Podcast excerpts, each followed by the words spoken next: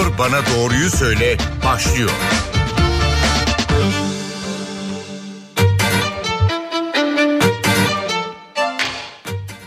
NTV Radyo'dan merhaba ben Aynur Altunkaş. Yeni bir Doktor Bana Doğruyu Söyle programında birlikteyiz.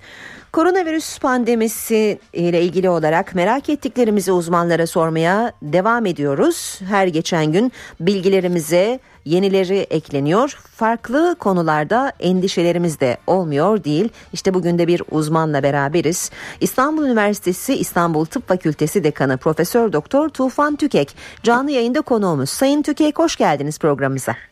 Hoş bulduk. İyi yayınlar diliyorum. Teşekkür ederiz. Ee, şimdi 18 yaş üstü aşıların açılması ve 3. doz aşılamanın da başlamasıyla aşı kampanyası ülkemizde yeni bir ivme kazandı. Bu 3. dozla başlamak isterim. Neden 3. doz aşıya ihtiyaç duyuldu Sayın Tükek? Evet şimdi biliyorsunuz bu iki tür aşı öncelikle konuşuldu ülkemizde. Ee, Sinovac dediğimiz inaktif aşı bir de BioNTech'in e, yapmış olduğu mRNA aşısı. Zaten faz 3 çalışmaları da e, ülkemizde gerçekleşti bu aşıların. E, bu faz 3 çalışmaları ve daha önceden elde ettiğimiz bilgilere dayanarak bu aşılar sonucu elde edilen antikorların ne kadar süre vücutta kaldığı ya da koruyuculuk düzeyleriyle ne kadar süre vücutta kaldığı hep tartışma konusu olmuştu. E, en son 6 ay e, gibi bir söz e, kullanılmıştı. İşte 6 ay içerisinde özellikle inaktif e, aşının antikor düzeyleri e, normalin altına iniyor. Yani e, vücutta kayboluyor gibi bir söylem vardı. Hı hı. E, sonra yapılan çalışmalar da bunu destekledi. E, bizim de yapmış olduğumuz gözlemlerde ikinci, üçüncü aydan itibaren aslında yapılan e, aşının antikor titrelerinde düşme başladı ve hakikaten e, başlangıca göre oldukça e, gerileme gösterdiğini tespit ettik.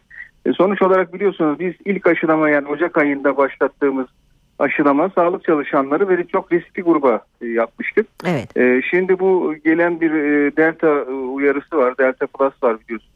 Bu bu aşının e, antikor seviyeleriyle bu gelecek olan dalganın e, birbirine çakışması sonucunda gerçekten hani enfeksiyon olma ihtimalini düşünüldüğü için diye tahmin ediyorum. Bir rapel doz dediğimiz hatırlatma dozunun uygun olacağı kanaatine e, varıldı. Bu tabii BioNTech için değil ama Sinovac için şu anda e, gündemde. Sinovac iki kez Sinovac aşısı olanlar özellikle 6. ayında olanlar bu aşının rapelini şu an yaptırıyor. BioNTech için e, iki doz BioNTech yapılanlarda henüz daha 3 ay e, olmadı diye biliyorum. Çünkü e, yeni başlandı biliyorsunuz BioNTech evet. aşılaması. Dolayısıyla onların da tabii takip ediliyor onlar da. Dünyada ve bizde de takip ediliyor.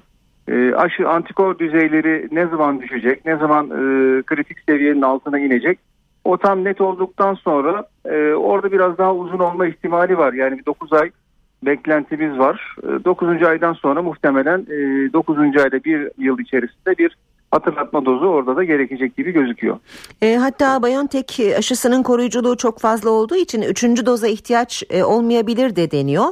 Ama evet. e, yine de ihtiyaç e, duyulabilir yani diyorsunuz. Uğur Şahin, Uğur Şahin'le görüştüğümüzde o ihtiyaç olacağını söylüyor. Hı-hı. Yani aşı üreten kişi. Biz de ihtiyaç olacağını düşünüyoruz. Çünkü e, şöyle bir şey var. Şu anda bilgilerimiz daha çok taze. Yani evet. yeni bir çalışma bu konuda yapılamıyor. Çünkü bir senede olmadı henüz aşılama üzerinde. Gerçekten aşıdaki antikor seviyesi çok aşağı inse bile tekrar virüsle karşılaştığınızda o çok daha yüksek seviyeler antikor vücut üretebilir. Yani o böyle booster etkisi de var böyle bir şeyin e, T hücre üzerinden e, immün sistem üzerine uyarılarak tabi o da tam bilinemediği için ama garanti olması nedeniyle belki bir doz rapel e, yapılabilir deniyor şu an için. Peki üçüncü doz BioNTech aşıları bulaşıcılık açısından ne kadar etkili? Bu konuda bilgimiz var mı? Ee, yani Sinovac'tan sonra herhalde kastediyorsunuz değil mi? Evet. İki Sinovac üzerine bir BioNTech. İki Sinovac artı bir BioNTech. Evet. Şimdi iki Sinovac artı bir BioNTech ile ilgili aslında bir çalışma yok. E, bakıldığında. E, ama şöyle bir şey var. E, antijenik yapıyı tekrar aldığınızda özellikle Sinovac'la aşılanmış kişilerin tekrar üçüncü doz bir antijenik uyarıyla karşılaştığında bu tabii Çinli firmanın, Çinli üretici firmanın basın toplantısında bize söylediği bir şey. Bilimsel bir çalışmada gö- göremedik bunu ama henüz e, yayın olarak göremedik. 10 e, katına çıktığını söylüyorlar tekrar bir e, dozla karşılaşıldığında yani bir rapel yapıldığında. Biontech ile rapel yapılmasının da e, en az bu kadar artıracağını ve artı e, şeyi e, özellikle Delta gibi e, Sinovac'ın etkili olamayacağını düşündüğümüz yeni varyant virüslere de etkili olacağını düşündüğümüz için biz genellikle iki doz Sinovac olanlara üçüncü dozu e, BioNTech olarak öneriyoruz. Peki şöyle şeyler de duyuyoruz Sayın Tükek. Yakın zamanda Covid geçirenler ama kendisine aşı tanımlanmış olanlar birinci doz e, BioNTech aşısı yaptırdıktan sonra sisteme ikinci dozu da yaptırmış gibi düşülüyor. Ee, bu konuda bir aydınlatıcı bilgimiz var mı acaba? Ee, yani onu soruyorlar. Ee, tek doz aşı oluyoruz. Biz mesela yurt dışına gidince ne yapacağız? Orada çift doz aşıları kabul ediyor diye. Özellikle bu e, kaygıyla bize soruyorlar daha çok. Evet. Belki onun için mi acaba böyle yapıyorlar? Çünkü onu e, onun bir e, mantıklı bir şey yok. Yani tek hı hı. doz yapılıyorsa tek doz ama mesela hakikaten Covid geçirenlerde tek doz aşılama yeterli şu anda hastalık açısından. Ama e, yurt dışına gidişlerde özellikle Avrupa bölgesi çift doz e, BioNTech e, istiyor şu anda bazı bölgeler özellikle. Herhalde onu yenmek açısından ya da onu ekart etmek açısından böyle bir yola başvuruluyor olabilir. Hı hı. Onun bilimsel bir tarafı yok yani. Anladım. Peki şimdi e, bir başka e, konu çok merak edilen bir başka konu yan etkiler. E, son dönemde aşılamanın hızlanmasıyla en çok konuşulan konulardan biri bu yan etkiler oldu. Çünkü herkeste aşıdan sonra farklı etkiler oldu ya evet. da e, kimilerinde hiç olmadı. Önce şunu sormak isterim nedir yan etki? Yan etki dediğimiz şey yani aslında e, aşı yapıldıktan sonraki işte belli süre içerisinde ortaya çıkan her şey aslında aşıya bağlı yan etki olarak kabul edilir. Advers olay dediğimiz e, tıp tıp dilinde e, etki olarak kabul edilir. Bunların bir kısmı tabii birebir olarak aşıyla bağdaştırılamayabilir. Ama bunların da bildirilmesi gerekir. Mesela aşı yapıldıktan sonra ayak baş parmağında bir ağrı yani hiçbir alaka kuramazsınız. Hı hı veya e, yolda düşerken e, ayağınızı bir yere çarparsınız. İşte o çarpma mıydı yoksa ayağınız mı takıldı yoksa ayağınızı mı kaldıramadınız? Hı hı. Nörolojik bir semptom dolayı mı çarptınız? Mesela bu da aşıya bağlanabilir. Yani aslında çok geniş bir perspektifte bakılabilir ama bizim genel olarak aşılardan sonra beklediğimiz olması muhtemelen yan etkiler vardır. Bu yan etkiler içerisinde de en çok karşılaştığımız ateş, e, işte titreme, e, terleme, e, halsizlik, ciddi miyaji yani kas ağrıları, e, kendini kötü hissetme gibi e, bulgulardır ve gerçekten de yani Biontech aşısından sonra bunları oldukça sık gözlemliyoruz. Aşı yerinde ağrı lokal e, yan etki olarak en çok gözlemlenen yine bulgulardan bir tanesidir ki hakikaten aşı yerinde ağrı semptomunu yani %90'ın üzerinde şu ana kadar e, Biontech aşılamasından sonra göz, gözlemliyoruz. Yani bunlar aslında çok önemli değil. E, bütün aşılarda saptanabilen, korkulmaması gereken yan etkiler bunlar. E, çünkü herhangi bir aşıdan sonra da bunlar olabilir. Çünkü antijenik yapı vücuda verdiğiniz zaman vücudun bir immün e, yanıtı var. Bu immün yanıt içerisinde tabii e, sistemin nötrofilleri, lenfositleri, vücudun bütün savunma hücreleri o bölgeye geliyor ve o bölgede bir e, iltihabi durum meydana getiriyor. Yani inflamasyon dediğimiz olayı meydana getiriyor. Bu olay sonucunda da tabii yine bu savaşçı hücrelerden salınan bir takım e, ön maddeler e, yani kendi aralarında haberleşmek için sal, salgıladıkları bir takım ön maddeler ateşinizin yükselmesine neden oluyor ve aynı zamanda diğer e, immün sistem hücrelerinde e, uyararak bakın burada yeni bir madde var, yeni bir antijenik yapı var buna karşı alert olun, uyanık olun e, gibi bir sinyal gönderiyor. İşte bu sinyalleşme sonucunda biz böyle kendimizi kötü hissediyoruz. Aslında bu normal bir şey yani vücudun kendi kendine yapmış olduğu bir hazırlık e, dönemi e, yabancı bir cisme karşı. Zaten istediğimiz de bizim bu. Hı hı. O yabancı cismi tanımlasın ve o tanımlama sonrasında da kendini hazırlasın ona karşı savaşma yeteneğini geliştirsin istiyoruz. Dolayısıyla bu yan etkiler aslında çok e, bizim korktuğumuz yan etkiler değil. Ama onun dışında vaka bildirimleri şeklinde olan şeyler var. Mesela e, işte miyokardit çok konuşuluyor. Kalp kası iltihabı. Evet. E, onun dışında işte beyinle ilgili bir takım nörolojik semptomlar konuşuluyor. İşte yüz felci gibi, e, transversmelik gibi işte e, yine aşılardan sonra milyonda bir dahi olsa bazen görebildiğimiz e, bacaklarda yürüme güçlüğü, e, kasların çalışmaması gibi bir takım daha uç yan etkiler olabiliyor ki bunlar çok çok nadir ama hastaya daha çok e, sıkıntı yaratacak yan etkiler oluyor. Peki bu saydığınız e, yan etkiler bu çok nadir görülen ama yine evet. de bildirilen bu e, yan etkiler e, ne kadar süre devam edebilir ya da kalıcılığı var mı? E, şimdi bunlardan miyokarditle ilgili kısımla ilgili şu anda bilgi birikimi var. E, miyokarditlerin herhangi bir sorun yaratmadığı ve e, düzeldiğini biliyoruz. Herhangi bir e, yaşamın sonlanması gibi bir şey söz konusu hı hı. olmadı şu ana kadar. Yani ölüm gerçekleşmedi. E, bunlar kendiliğinden ya da tedaviyle düzeliyorlar.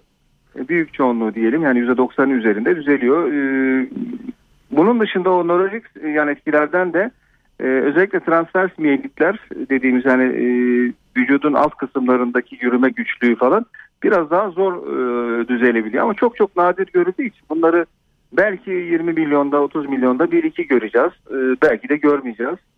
E, bunlarda e, bir miktar kalıcı hasar kalabilir. Hı hı. Dediğimiz nörolojik semptom olanlarda. Bir de tabii e, alerjisi olanlar e, çekinebiliyorlar özellikle Alman aşısı olarak bildiğimiz BioNTech aşısından. Evet. Bu alerji konusunun üzerinde de biraz duralım isterim. En kötü evet. alerji ne olabilir aşıya bağlı olarak ve bu ne kadar sürer? Bundan e, korkmalı mıyız? Yani evet başlangıçta böyle bir yan etkiden korkuyorduk açıkçası alerjik yan etki olur diye. Yarım saat bekletiyoruz hala bekletiyoruz insanları. İşte her türlü hazırlığımızı yapıyoruz ona uygun ilaçları bulunduruyoruz mutlaka zaten hastane ortamında yapılıyor ama daha sonra görüldü ki bu kadar çok sık görünmüyor ya da hiç görünmüyor. Yani bu tip anafilaksi e, özellikle burada çok korkulan şey. Anafilaksi dediğimiz şey e, nefes borusunun şişmesi e, alerjik nedenden dolayı ve kişinin nefes alamaması, boğulması anlamına geliyor aslında bir şekilde. E, bu aslında birçok ilaçtan da olabilir, birçok iğneden de olabilir, e, ağrı kesicilerden olabilir, antibiyotiklerden de olabilir. Bizim tıpta karşılaştığımız bir tablo bu. Zehirlenmeler sonrasında anafilaksi görülebilir. E, bu tıbbın önemli bir konusu bu anlamda alerjiyle ilgili konusu. Tabii aşılar da bir antijenik yapı olduğu için, immünolojik yapı olduğu için anafilaksiye yol açabilir. Bütün aşılar buna neden olabilir. E, bütün alerjik yapı, bütün ilaçlar, bütün gıda maddeleri buna neden olabilir alerjisi olan kişilerde. Ama onun tedavisi var. Ee, işte adrenalin zaten hazır bulundurmak gerekiyor. Öyle bir tablo içerisinde işte tansiyon düşüp hasta kendini kötü hissetmeye, nefes darlığı, e, efendim terlemeye başladığında, tansiyonu düşmeye başladığında zaten nefes alamaz hale geldiğinde o iğneden yapılıyor. Adrenalin bulunduruluyor zaten sulandırılarak yapıldığında hasta rahatlıyor zaten. Tedavisi onun da mümkün anında yapılabiliyor. Hemen hemen her yerde bu işlem yapılabilir. Ama şu ana kadar bunu gördük mü? Hayır görmedik. Yani çok ciddi bir alerjik reaksiyon açıkçası ben duymadım. Hı hı. Peki aşının hiç yan etkisini görmeyen kişiler ne düşünmeli? Ee, hani sadece kolunda bir e, iğne acısının dışında gerçekten de kendisinde hiçbir şey fark etmeyen, e, aşı ile ilgili hiçbir etki hissetmeyen kişiler ne düşünmeli? Aşı bende etkili olmadı mı demeli? Yani evet onun sormak istediğinizi anladım. Ee, yok öyle değil. Ee, işte o vücudun verdiği yanıtla alakalı bir şey. Yani bir kısım abartılı yanıt verebilir. Bir kısım vücut. Bir kısım vücut da bunu kendi içerisinde gayet normal bir yolla çözebilir. O kişilerdeki en önemli sorun antikor düzeyine bakmak gerekir. Yani 15 gün sonra bir antikor düzeyi bakılarak aslında herkeste ne kadar yanıt oluşup oluşmadığını tespit etmek mümkün. Yani bu takım bu tarz spekülasyonlara gitmeye de gerek yok. Hı hı. Eğer kendisinde herhangi bir reaksiyon oluşmamış ya da bir yan etki ortaya çıkmamış ya da ateş vesaire kolda ağrı dahi olmamış kişiler yani bir antikor düzeyi bakıp eğer yüksek antikoru belli seviyede artmışsa hiç çekinmelerine gerek yok. Aşı etkili olmuş demek. Evet çünkü hani başlarda hani üçüncü dozu bile konuşmaya başlamadığımız zamanlarda aşıların yan etkileri çok konuşulurken hani sözünü etmeye bile değmeyecek şekilde kol ağrısının dışında aşıların hiçbir yan etkisi yok denmişti. Fakat şimdi evet. artık halk arasında e, sende böyle etki oldu bende niye olmadı acaba bende aşı etkili olmadı mı gibi soru işaretleri ortaya çıktı. Ya ona hemen söyleyelim çıktı. bu tarz yan etkilerin aşının etkinliğiyle hiç bilgisi yok. Birebir etkinlikte hiçbir ilişkisi yok. ilgisi yok yani. Ha, bu tamamen e, kişinin bünyesiyle mi ilgili ya da bağışıklık yani evet, o, ilgili? Antijen verdiği yanıtla alakalı. O antijen abartılı yanıt veren var. Ben 2 sene önce 3 sene önce mesela pneumokok aşısı yaptırım, yaptım kendime yaptırmıştım. Mesela iki gün e, kalkamadım yani o kadar ateş e, çok kötü oldum yani hakikaten. E, mesela bazı insanlarda da hiçbir yan etki ortaya çıkmayabiliyor. Hı hı. Olabilir yani bunlar. Bunlar aşının etkili ya da etkisiz olduğu fikrini göstermez. Evet burada Ortaya o zaman çıkan. evet altını çizelim. Aşının etkinliği konusunda tartışmaya yer bırakmayacak konular bunlar evet. değil mi? Aşının etkinliği tek gösterecek şey dediğim gibi antikor düzeyli tespit edilmesi. Hı hı. Peki şimdi Bunlar bir, değil. E, ileri yaştaki bireyler özellikle hani üçüncü dozunun da zamanı gelen bireyler e, yine tabii kulaktan dolma ya da etraftan duyduklarıyla e, aşının e, neredeyse Covid geçirmek kadar bir etkisi olduğunu düşünerek korktuklarını duyuyoruz. E, ileri yaştakilere de önerilir mi üçüncü doz? E tabi onlar da var şu anda. Zaten 50 yaş üzeri ve daha ileri yaş üstü e, şu anda yapılabilir. E, bize de soruyorlar hangisini yaptıralım annemize, babamıza ya da büyük büyüklerimize diye. E, gerçekten şu anda e, dünya üzerinde en büyük sıkıntı delta varyantı. E, ben tabii onu düşünerekten bu soruya cevap veriyorum. Şimdi hı hı. delta varyantını düşündüğümüzde Ekim ayı gibi, Eylül gibi, Ekim gibi bizim e, dünyanın başına en büyük bela olacak olan koronavirüs e, varyantı delta varyantı ya da ondan sonra çıkacak olan delta e, artılar, pluslar vesaire. Yani o gruptan olacak. E, o gruba baktığımız zaman e, Sinovac aşısının e, o grup üzerine olan etkinliğini gösteren herhangi bir bilgi yok. E, muhtemelen bir miktar etkindir ama e, delta üzerine çok etkili olduğunu söyleyemiyoruz şu anda. O yüzden e, ama BioNTech tarafına baktığımız zaman yine e, Uğur Şahin'in ifadelerinde delta üzerine çalışıldığını ve delta'ya da etkili olduğunu e, biliyoruz. Dolayısıyla bizim eğer Eylül-Ekim ayını hedefleyerek hareket ediyorsak bundan sonraki hedefimiz e, BioNTech aşılamasını yaparak o delta varyantını da içine alacak şekilde bir e, hastaları, kişileri korumak olmalı diye düşündüğüm hı hı. için ben genellikle bu tarz e, soruları hastane ortamında yapılmak kaydıyla e, büyüklerimize de e, BioNTech aşısı olmalarını öneriyorum. Hı hı. Peki şu an ülkemizdeki aşılamanın gidişatı e, ve dünyayı tehdit eden delta, delta varyantını e, bir arada düşünecek olursak biz e, Ekim ayına sağlıklı girebilmek için ne yapmalıyız? E, şu anda zaten yaz aylarındayız biliyorsunuz e, ve aşılamada gerçekten önemli bir yol kat edildiği için e, tabii ağırlıklı ama ağırlıklı olarak yazın getirdiği bir pozitif etkiyle vaka sayıları zaten artmıyor ve bir miktar azalışa da geçtiği gibi e, her türlü normalleşme ve açılmaya rağmen e, bu böyle devam edecek ama e, Delta varyantı kapıdan içeri girdi biliyorsunuz. E, işte 200'ün üzerinde e, olduğu açıklandı. Vaka var evet. Evet e, dolayısıyla şu anda yaz olduğu için herkes dışarılarda yakın temasta az oldukları için e, bu çok etki etmiyor. Ama bu delta varyantı 200 de olsa Ekim gibi bir ay içerisinde olsa e, kalabalık ortamların e, kapalı ortamlarda daha fazla bulunan ortamlarda hele ki maske maskelerin de çıkartıldığını düşünürsek insanlarda bakımlık vesaire gibi nedenlerden dolayı çok hızlı e, artış gösterebileceğini düşünüyoruz. O yüzden e, bizim ne yapıp edip işte Eylül ayına kadar ki planlama o şekilde zaten çok net gözüküyor. E, yani 50 milyon 60 milyon e, vatandaşımızı tam doz aşılamak yani iki dozu yapmış olmak e, bizim için çok önemli. Yani onu yaparsak zaten hani yüzde 70-80 e, bağışıklamayı da bir miktar sağlarsak en azından hani hastalık yine olabilir belki ama kayıplarımız olmaz. E, ağır vakalarımız olmaz diye düşünüyorum. Peki Sayın e, Tufan Tükek gençlerin aşı olmaları neden önemli? Şimdi gençler zaten en çok dışarıda olan ve e, şu anda gördüğünüz üzere birbirleriyle çok e, sıcak ilişki kuran grup. Bu kişiler aslında taşıyorlar e, virüsü. E, eve getiriyorlar. Hı hı. Eve getirerek evdeki diğer kişilerin de enfekte olmalarına neden olabiliyorlar. Dolayısıyla aşılama dediğimiz şey zaten bu pandemilerde toplumsal aşılama dediğimizde yaş e, sınırı olmaz. Yani herkesin aşılanması evet. e, gerekir ki bu pandeminin belli kırılsın. Hakikaten bu virüsle mücadelenin e, bir merhale kat edilsin, savaş kazanılsın. Yoksa hani bir grup aşılayalım, bir grup aşılamayalım derseniz o aşılanmayan grupta çoğalan virüs e, farklı mutasyonlar üreterek gerçekten aşılanan kişileri de e, te- tehdit olmaya başlar ve hakikaten onlarda da tekrar aşıları etkisiz kılacak bir varyanta dönüşebilir. Dolayısıyla bütün herkesin aynı anda aşılanıp e, virüsün ortadan kaldırılması şart. Bu pandemilerde kural bu. Yani. Hı hı. Peki Uğur Şahin'in 3-4 ay sonra Türkiye'de normale dönebiliriz gibi bir açıklaması var. Siz de bu konuda iyimser misiniz? Evet o işte bu 60 milyon 70 milyona yakın aşılama ki olacak gibi gözüküyor. Ee, herhalde Uğur Bey de onu kastederek e, Biontech e, tedarikçisi olarak yani kendisi temin ettiği için sağ olsun Türkiye'de e, bu konuda büyük bir avantaj e, verdiği için onu bildiği için e, Biontech aşılaması sonrasında e, bu tarz aşılama yakalanırsa e, virüs sorun olmaktan çıkacaktır diye düşünüyorum. Zaten vaka sayılarını takip ederseniz bir süre sonra e, normalleşmeye rağmen aşağı yönlü eğilimin e, daha da belirgin hale geldiğini göreceksiniz. Hı hı. Bu açıdan dolayı. Şimdi tabii e, pandeminin e, başındaki bilgilerimizle şu andaki bilgilerimiz arasında oldukça e, fark var. Her gün hemen hemen yeni bir bilgi öğreniyoruz. Ama bazen evet. ilk günlerdeki bilgilerimizi unuttuğumuz da oluyor. Şimdi evet. hatırlamak açısından sıradaki sorum testlerle ilgili. Şimdi e, bir araya gelmeden önce e, test yaptırıp testi negatif çıkanlarda bazen bir rahatlık olabiliyor. Nasıl olsa testim negatif, e, evet. görüşmemizde bir sakınca yok gibi. Ancak testi negatif yani test sonucunu aldıktan sonraki dönemde virüsü kapmış da olabiliriz. ve evet. biz bu virüsü karşımızdakine bulaştırabiliriz. şu akla geliyor. Bir virüsü aldıktan sonra ne kadar zamanda bulaştırıyoruz? Evet.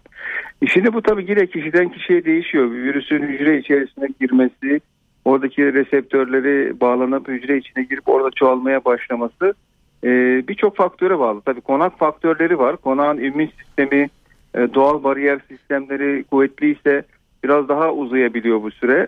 Veya e, virüs yükü çok fazlaysa bu süre çok daha kısalabiliyor az virüsle enfekte ise kişi tabii daha uzun süre bu süre meydan daha uzun sürüyor bu enfeksiyon e, hali bireylerde. Hı hı. Genellikle 2-3 günde başlıyor yani 2-3 gün içerisinde bir haftaya kadar uzanabiliyor bu süre.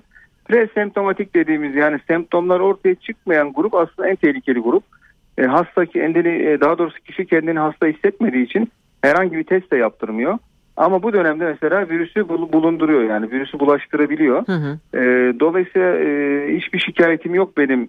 E, rahat olun e, bir araya gelebiliriz veya bir kahve içebiliriz sözüne e, aldanmamak gerekiyor. Evet. E, bunun tam tersi sizin söylediğiniz gibi e, diyelim ki e, burunda e, olmayabilir o esnada bakılan e, sürüntü testlerinde zaten %60 biliyorsunuz 60-70 civarında pozitiflik oranı olduğunu %30-40 da bunu saptayamadığını biliyoruz. Evet. Dolayısıyla e, bu da %100 koruyucu olmadığını söyleyelim. Tabii yine %60 bir miktar rahatlama sağlayabilir. Yani yeni bakılmış bir testin e, o anlamda bir miktar e, rahatlatıcı etkisi olabilir ama %100 olmadığını söyleyelim. Peki şimdi bir e, merak edilen konu da yakın zamanda e, Covid-19 geçirmiş ancak çok hafif e, semptomlarla atlatmış e, kimileri e, ilk doz BioNTech aşısını olduktan sonra sanki neredeyse Covid'i çok ağır geçiriyormuş gibi evet. semt, e, yan etkilerle karşılaşmış.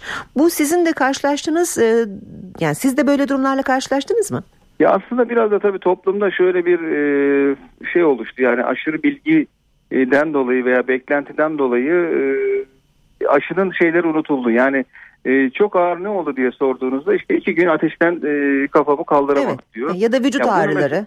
Vücut ağrı. Aslında bu yani aşının normal başka bir aşıda da görülebilir bu.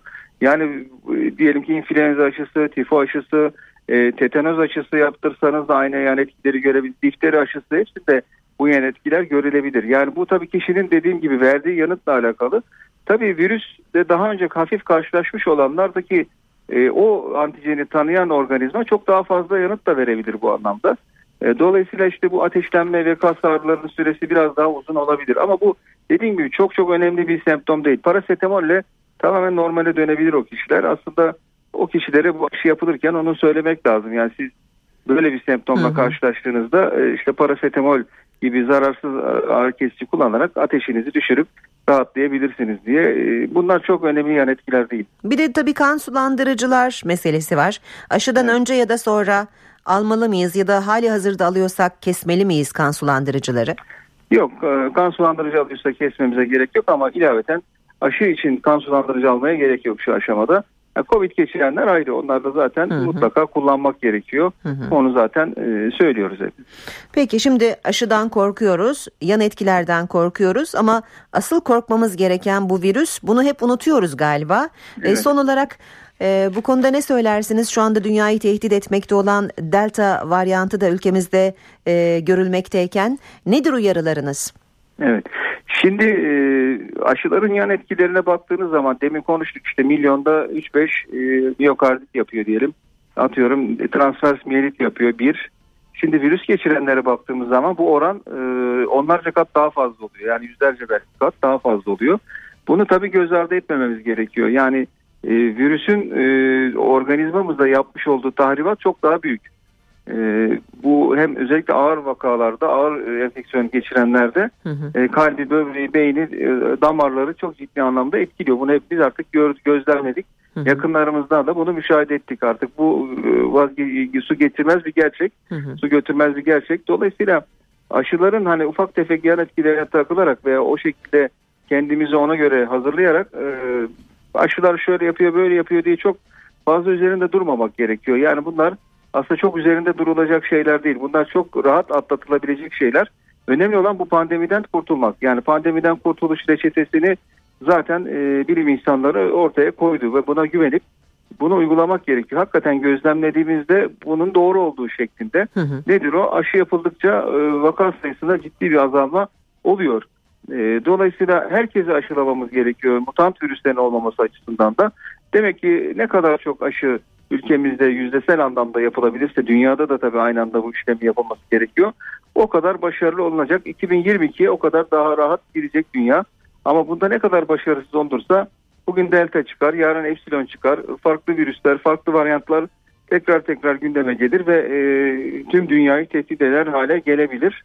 İşte bunun için mücadele etmek gerekiyor. Bir de toplumdaki tabii e, okuyoruz yani sosyal medya hakikaten e, çok zararlı olduğunu da burada gözlemledik sosyal medyanın.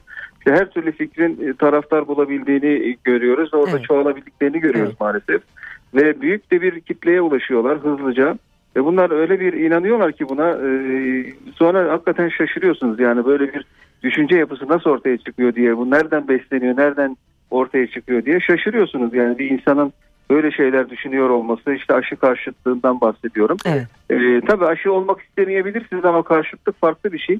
Yani e, o cümleler, o kelimeler hakikaten çok enteresan Ya aşı olmak ya da olmamak tamamen kişisel bir tercih olmalı yani, aslında. Aynen Evet. ama onun dışında düşman olmak aşı olanlara veya e, aşı olun diyenlere düşmanca tavırlar takılmak çok farklı enteresan bir e, duygu. Bakıyorum böyle bir e, hakikaten e, bir grupta öyle bir şey var. Aşı olun olunması gerekir diyen bilim insanlarına karşı da böyle bir e, acayip bir e, nefret söylemi olduğunu gözlemliyorum. Tabii dünyada da var sadece ülkemizde değil bu. Evet. E, bu süreç nasıl atlatılabilir? Herhalde e, bir miktar aşılamanın böyle devam ederek, o isteyenlerin aşı olması sağlanarak yavaş yavaş e, aşı olanların tabii hasta olmadıklarının ya da e, hastalığa yakalanmadıklarını gösterilerek toplumda ikna olacaktır diye düşünüyorum bir şekilde. Ama yine yüzde beş civarında ikna olmayacak bir grupta her zaman olacaktır diye düşünüyorum. Evet. Peki Sayın Tükek çok teşekkür ederiz programımıza konuk olduğunuz Evet, için ve değerli ederim. bilgiler için. Kolay gelsin. İstanbul Üniversitesi İstanbul Tıp Fakültesi Dekanı Profesör Doktor Tufan Tükek bugün Doktor Bana Doğruyu Söyle programında konuğumuzdu. Ben Aynur Altunkaş. Yeniden buluşmak üzere hoşçakalın.